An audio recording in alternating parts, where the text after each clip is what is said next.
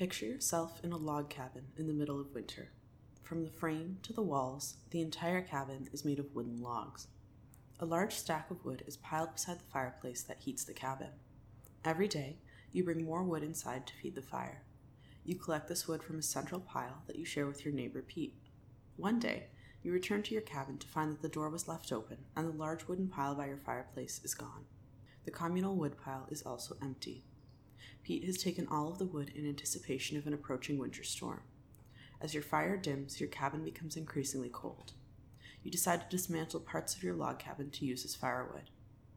Pete, on the other hand, now has much more wood than he needs. He has so much wood, in fact, that he has to store the excess pieces of wood in different places around his cabin.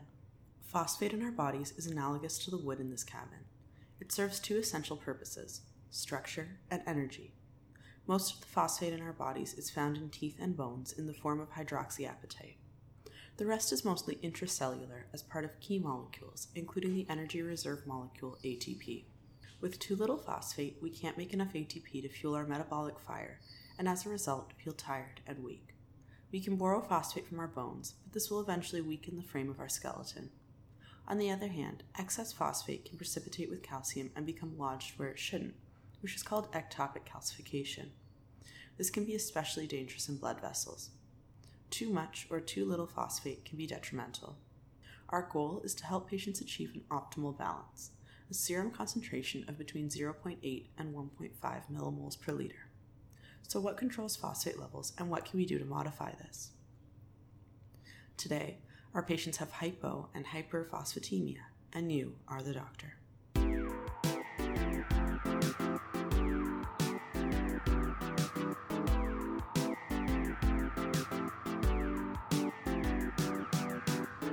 The Internet Work, a podcast made by internal medicine residents meant to serve you better on the wards and on call. Today's episode is titled Heating the Log Cabin Phosphate Level Optimization.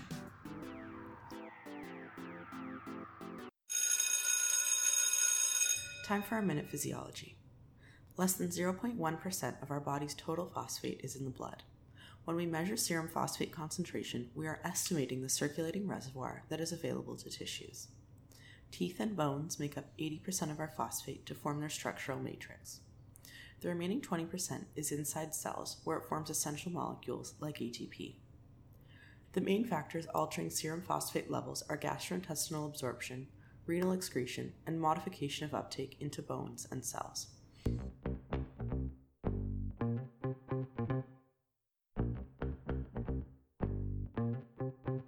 Like Pete, the neighbor in our analogy, parathyroid hormone, or PTH, is a key driver of hypophosphatemia. PTH acts in two ways. First, it acts on bone, releasing phosphate and calcium into the blood. Second, it acts on the renal proximal tubule to reduce tubular phosphate reabsorption, which in turn increases phosphate excretion into the urine. PTH also enhances distal convoluted tubule calcium reabsorption, which subsequently binds to and reduces blood phosphate. Therefore, the net effect of high PTH is to increase blood calcium and reduce blood phosphate. On the other hand, 125 dihydroxyvitamin D, also known as activated vitamin D or calcitriol, increases gastrointestinal absorption of phosphate. Phosphate removal by the kidneys is dependent on the glomerular filtration rate, GFR. When the GFR starts to drop in early chronic kidney disease, bone cells called osteocytes produce a hormone called FGF23 which acts on kidney tubules to help excrete more phosphate. However, as GFR continues to drop, slower blood filtration leads to phosphate accumulation in the blood. In other words, despite high PTH, high FGF23, and low 125 dihydroxyvitamin D, patients with advanced CKD develop hyperphosphatemia.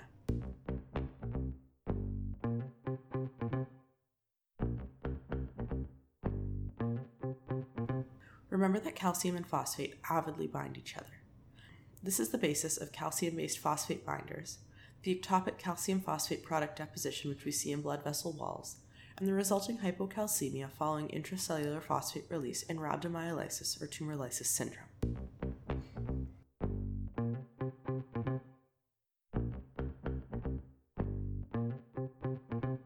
All right, so now that we've talked about the basic physiology, let's talk about our approach to interpreting and correcting serum phosphate levels.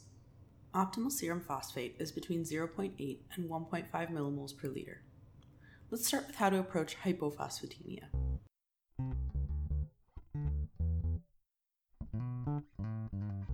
Step 1 is to establish the severity of hypophosphatemia, and step 2 is to establish a possible cause. Severity is categorized as mild, moderate, or severe. Using millimole per liter units, mild is 0.7 to 0.6, moderate is 0.6 to 0.3, and severe is below 0.3. Patients with severely low phosphate will report generalized weakness and malaise. They may be very sick. Severe hypophosphatemia is common in sepsis and is a predictor of death from sepsis.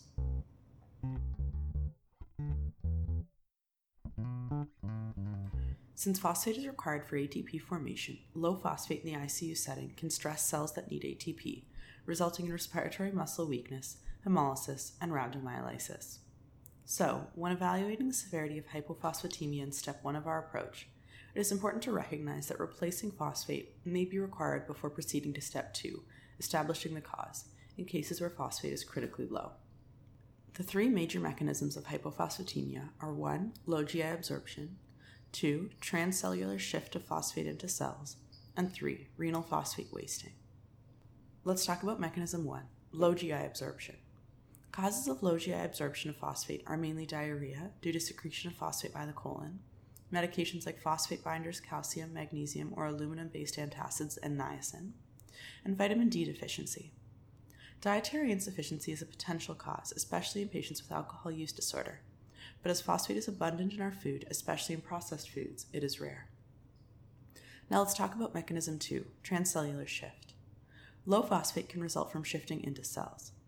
Insulin shifts not only potassium but also phosphate into cells. Phosphate is lowered from endogenous insulin production in refeeding syndrome and insulin administration in the treatment of diabetic ketoacidosis. Intracellular phosphate shifting also occurs in acute respiratory alkalosis because of increased glycolysis and ATP formation. Finally, shift into bone can happen acutely after parathyroidectomy, where a precipitous drop in PTH leads to rapid uptake of phosphate into bone, called hungry bone syndrome. Finally, let's talk about mechanism 3 renal wasting. Increased renal phosphate excretion in the urine leads to low blood phosphate levels. Either primary or secondary hyperparathyroidism is the main cause of renal phosphate wasting. Proximal tubule dysfunction, such as in the Fanconi syndrome, can also lead to increased urinary phosphate along with urinary wasting of potassium, bicarb, glucose, and amino acids. Certain medications like acetazolamide and conditions like multiple myeloma can cause the Fanconi syndrome. A few genetic syndromes involving mutations in FGF23 and its interacting proteins can lead to hypophosphatemia and were previously known as rickets.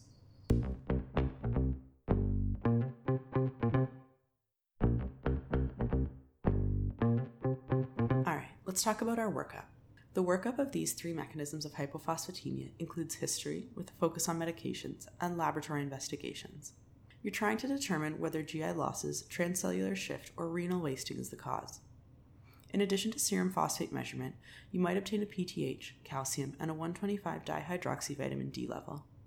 High PTH and high calcium confirms hyperparathyroidism, which can be primary due to parathyroid adenoma or secondary due to low kidney function. Kidney function measurement and a 125 dihydroxyvitamin D level can help distinguish between these two. In secondary hyperparathyroidism, low 125 dihydroxyvitamin D, usually due to kidney disease, is what stimulates PTH. Whereas in primary, PTH secretion is autonomous and you'd expect normal 125 dihydroxyvitamin D. You can assess urinary phosphate concentrations if a renal cause is suspected a renal cause is ruled out with an appropriately low fractional excretion of phosphate, or a 24 hour urine phos. The fractional excretion of phosphate is calculated the same way as FENA. Appropriately low fractional excretion is less than 5%, and appropriately low urine phos is less than 100 millimoles.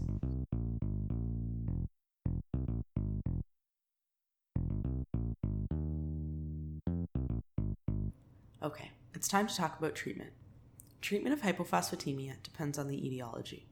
If it is from GI losses, you'd remove the offending medication, evaluate 125 dihydroxyvitamin D levels, and treat the underlying cause of diarrhea. If hypophosphatemia is due to a transcellular shift, phosphate replacement is required only if you suspect the patient has low total body phosphate. For example, patients with refeeding syndrome have low total body phosphate, and phosphate replacement is advised. On the other hand, in acute respiratory alkalosis or in the treatment of DKA, low phosphate usually represents a transient shift, so phosphate replacement may not be necessary unless critically low or patients are symptomatic. On the other hand, unless there is impaired renal clearance or hypercalcemia, phosphate supplementation should be benign.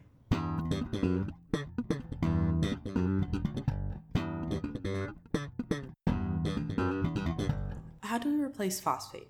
Here is a guide. For mild to moderate hypophosphatemia, that is 0.3 to 0.7 millimoles per liter, phosphate should be given in oral divided doses to minimize intravascular precipitation with calcium. A reasonable regimen would be 10 to 20 millimoles Q6 hours times 4 doses for 24 hours. Serum phosphate should be remeasured after 24 hours to assess response to replacement. For severe hypophosphatemia, less than 0.3, and NPO patients, IV replacement is recommended. However, this carries more risk of precipitation mediated hypocalcemia and associated ECG changes, AKI, and hypotension. A safe dose of KPhos is 15 millimoles IV over 2 hours. Though severe hypophosphatemia is correlated with sepsis mortality, it is still unclear whether correction of phosphate impacts outcomes. If the cause of hypophosphatemia is PTH mediated renal wasting, there are many treatment options. In primary hyperparathyroidism, the problem is too much PTH secreted from a parathyroid adenoma. Therefore, removal of the parathyroid adenoma is performed if the patient is symptomatic. In secondary hyperparathyroidism, the problem is low calcium, which the body is trying to increase by secreting PTH. Treatment with an active vitamin D hormone is an option. Vitamin D activation is a two step process with hydroxylation of both the liver and kidney required. In chronic kidney disease, the kidney activation step is impaired. You can circumvent this by giving either the fully activated vitamin D hormone, calcitriol, or the partially activated vitamin D3 metabolite, alpha calcidol. Alpha calcidol requires only liver activation. Providing activated vitamin D increases serum phosphate both by inhibiting PTH and directly increasing gastrointestinal phosphate absorption. Parathyroidectomy may be performed in cases of severe or refractory secondary hyperparathyroidism, including complications of hypercalcemia such as calciphylaxis. You would also expect postoperative normalization of phosphate after careful management of initial hungry bone syndrome. An alternative medical option to lower PTH levels in non surgical patients with either primary or secondary hyperparathyroidism includes the use of a calcium sensing receptor agonist such as cinacalcet. Let's move on to discussing hyperphosphatemia now. This will be easier and much quicker now that we've worked through hypophosphatemia. Hyperphosphatemia is defined as serum phosphate above 1.7 millimoles per liter. We can organize the causes using the same three categories 1. Increased GI intake, 2. Release of intracellular phosphate, and 3. Poor renal excretion. With hyperphosphatemia, whether it is acute or chronic is also relevant. Within the category of GI intake, the main causes are phosphate containing bowel prep and enemas such as fleet enema. These causes should be clear on history. Intracellular release of phosphate is an important and often acute mechanism. Intracellular release may be present in tumor lysis, rhabdomyolysis, and hemolysis. DKA can also shift phosphate into the intravascular body compartment. To investigate these causes, check electrolytes, uric acid, CK, hemolytic workup, and blood gases. The final category of hyperphosphatemia is poor renal excretion. Treatment of chronic hyperphosphatemia and metabolic bone disease is one of the cornerstones of chronic kidney disease management. As we learned in our minute physiology, patients with CKD have poor renal phosphate elimination due to decreased GFR, and they are very prone to hyperphosphatemia as their disease progresses. In the early stages of CKD, secretion of PTH and FGF23 act to maintain phosphate levels in the normal range by enhancing phosphaturia. However, as GFR declines, the impact of these counter-regulatory hormones is negated by the reduction in kidney function. A strong association exists between hyperphosphatemia and calciphylaxis, cardiovascular disease, and mortality in patients with chronic and end stage kidney disease. Ongoing clinical trials are evaluating different phosphate targets for improving symptoms and overall survival in patients with kidney disease. Treatment of mineral bone disease in patients with kidney disease includes a balance of dietary phosphate intake, calcium containing or calcium free phosphate binders, activated vitamin D, and management of hyperparathyroidism. Dietary phosphate restriction to 1200 milligrams for pre dialysis patients and 800 milligrams for patients on dialysis is advised. Did you know that total phosphate content isn't required to be listed on food labels? Patient education about their true dietary phosphate intake is key. Alright, that was a lot. Let's recap. Whether you are dealing with high or low phosphate, think about what is affecting its GI absorption, its renal clearance, and its transcellular distribution. Phosphate homeostasis is similar to potassium in some ways. It accumulates in CKD with low GFR, is shifted into cells with insulin, and the normally low serum concentration can be drastically elevated with cell lysis. PTH, vitamin D, as well as many medications affect phosphate homeostasis. Low phosphate should be replaced when whole body phosphate is suspected to be low. Symptomatic or critically low serum phosphate below 0.3 millimoles per liter warrants IV replacement. Otherwise, oral replacement is preferred. High phosphate is important to recognize and treat in CKD. Let's finish with our medicine minute. There are many free and open access hashtag foam nephrology resources to check out online. The Handbook Nephrology Secrets, written by some of the active members of this community, was heavily referenced in creating this podcast. We'll include the link with our infographic at www.theinternetwork.com. Alright, that's all for today. Thank you for listening to today's episode entitled Heating the Log Cabin Phosphate Level Optimization. This episode was written by Dr. Caitlyn Vlasschaert, first year internal medicine resident. It was reviewed by Dr. Matt Lanktree, nephrologist, Dr. Rachel Holden, nephrologist, and Dr. Steven Montague, general internist.